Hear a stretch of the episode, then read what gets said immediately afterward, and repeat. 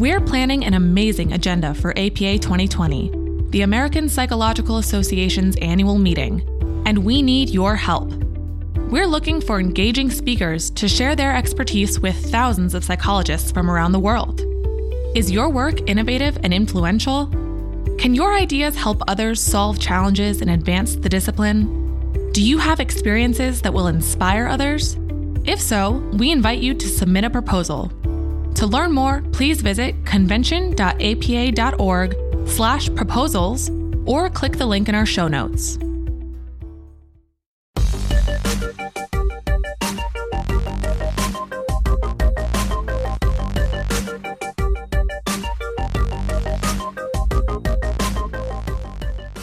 Been 50 years since the U.S. Surgeon General's report on smoking and health spurred one of the largest public health behavior change success stories of the 20th century. Before and since this groundbreaking report's release, psychology has been at the forefront of smoking cessation efforts. Research into the biological and behavioral mechanisms of addiction has led to many successful treatments for nicotine addicts. In this episode, we talk with Dr. Sherry McKee, a researcher whose work has focused on gender differences in smoking. And She discusses why women have a harder time kicking the habit and what science can do to help them quit.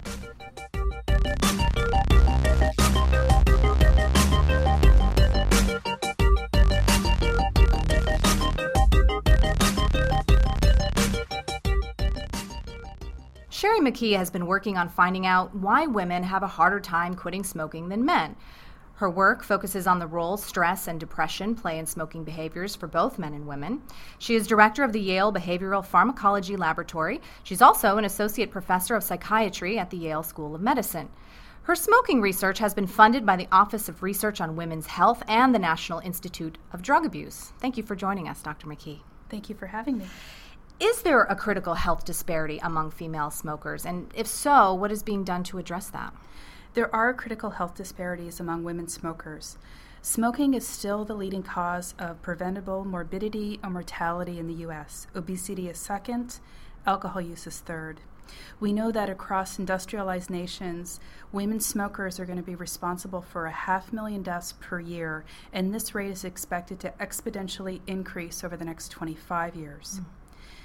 Now, with regards to their health effects, when you equate tobacco exposure between men and women, women are more susceptible to serious tobacco related disease, and this includes things like lung cancer and heart disease. Women also experience sex specific health risks, primarily related to their reproductive health. Hmm. So they have problems with their menstrual cycle, they enter menopause earlier, and of course, women who smoke during pregnancy have a whole host of pregnancy related negative or adverse events, things like preeclampsia and then lower birth weight babies. So, in addition to women experiencing more health related effects of smoking, women are also less able to quit smoking. There's been national data that's been collected over the last 40 years, and every single year for the last 40 years, quit rates for women are lower than quit rates for men. Now, compounding this problem, currently available medications are not as effective or generally not as effective for women smokers. To some extent, all of these medications, which are approved by the FDA, all target the nicotinic receptor in the brain, and this might not be the optimal strategy for women. Hmm. So it's interesting to learn that women have more difficulty quitting smoking than men. You, you, know, given that the CDC has said women tend to be more health conscious than men, you know, you would think that quitting smoking would maybe easier. But can you tell us what you've learned about why this is not the case? Well, there have been a number of factors identified that are thought to underlie why women have more difficulty quitting smoking. These include things like factors related to their menstrual cycle, also smoking to manage their weight, and smoking to regulate their negative mood and stress. Part of your work focuses on tailoring treatments for women who are trying to quit. And why do you think gender specific treatments can work? And could you provide an example? Sure. To develop effective treatments for women smokers, we need to target factors which underlie their smoking behavior.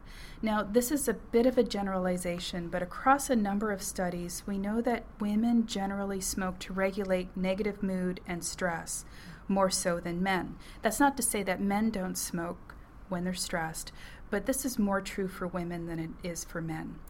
And when you look at men, they tend to smoke more for the reinforcement that they receive from nicotine. And again, this is not to say that women don't also receive reinforcement for nicotine, but it's not as strong as a factor that motivates their smoking as it is for men. So we are currently targeting what's called the noradrenergic system in the brain to understand if this is an important focus for developing medications to treat smokers. From animal studies, we know that this system is involved in stress responses and it's also involved in the reinforcement from nicotine. We feel that medications targeting this system may be effective for both women and men, but might operate through different mechanisms. And our initial studies have shown this to be the case. We've studied a medication called guanfacine, which was originally developed as a blood pressure medication. In smokers, we have shown that it decreases smoking in men and women, but that it tends to reduce the effect of stress and the negative effect that stress has on smoking behavior, more so for women, and then it also tends to reduce nicotine related reinforcement more so for men. We are excited by the potential of this research to improve quit rates for both women and men. So, you're talking a lot about how stress relates to smoking. Uh, what do we know about how stress impacts smokers and their ability to quit? Stress is a primary reason why people continue to smoke, and also it's a primary reason why people relapse back to smoking. Most smokers want to quit smoking. If you ask a smoker, you know, if they want to quit, they'll say yes. And then you ask them about their current plans to quit, and they'll say, Well, now's not a good time. I have a big deadline at work my kids are really stressing me out. They'll identify some barriers that prevent them from engaging in a quit attempt, and very often they're stress related. We know that stress has a larger effect on women smoking than men. We've conducted a number of laboratory studies where we bring men and women into the lab, we stress them out, and we find that women reach for cigarettes much more quickly than men, and they smoke them much more intensely when they're stressed. So they inhale more deeply, and they also take more puffs from a cigarette. Hmm. What about depression and smoking? How prevalent is smoking among people with depression, and what's being done to help clinically depressed people who are addicted to cigarettes? Right now in the US, about 8% meet criteria for major depression, and about 40% of these people smoke. So it's a huge number. Mm-hmm. This is double the rate of smoking among US adults, which is currently at about 20%. We know that individuals with depression have more difficulty quitting, yet very little is known about how best to help them stop smoking. We've conducted uh, a review of the, the research that's been conducted, and we found that most smokers that are studied have lifetime diagnosis of depression versus so they had depression at some point in their past versus being currently depressed. So those that are currently depressed have not been a huge focus of the research. Additionally, most studies will exclude even if they're studying depressed smokers, they'll exclude people who are currently taking a medication or an antidepressant to help treat their depression. We know that depression seems to have a greater negative impact on women and their ability to quit smoking uh, across a few of these studies, yet the studies or the majority of studies do not focus on comparing men and women. There are some studies which suggest that adding a component to help people manage their mood states can be effective and can help improve uh, rates uh, of people being able to quit. But we know that smokers with depression have more severe tobacco withdrawal symptoms, experience more craving, and these factors could be targets of future treatment development. Hmm talking about nicotine and you mentioned stress and depression you know obviously nicotine plays a role. It's addictive. We know that. Some people have called for tobacco companies to lower nicotine levels in cigarettes. Do you think this could work in helping people stop smoking or is there more of a behavioral component to smoking that will also need to be addressed to help people quit? That's a really interesting question uh, the FDA has funded research examining the impact of lower nicotine cigarettes on smoking behavior and also toxin exposure. We know that women's smoking is less motivated by nicotine and more influenced by what's called non nicotine factors, such as sensory factors like the sight and the smell of a cigarette. So, in this work that's being funded by the FDA, it'll be critical to investigate whether women and men react differently to these lower nicotine cigarettes.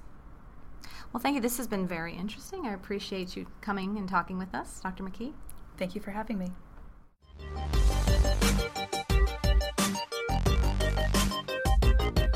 For more information on the 50th anniversary of the U.S. Surgeon General's report on smoking and health and Dr. McKee's work, please visit our website at speakingofpsychology.org. With the American Psychological Association's Speaking of Psychology, I'm Audrey Hamilton.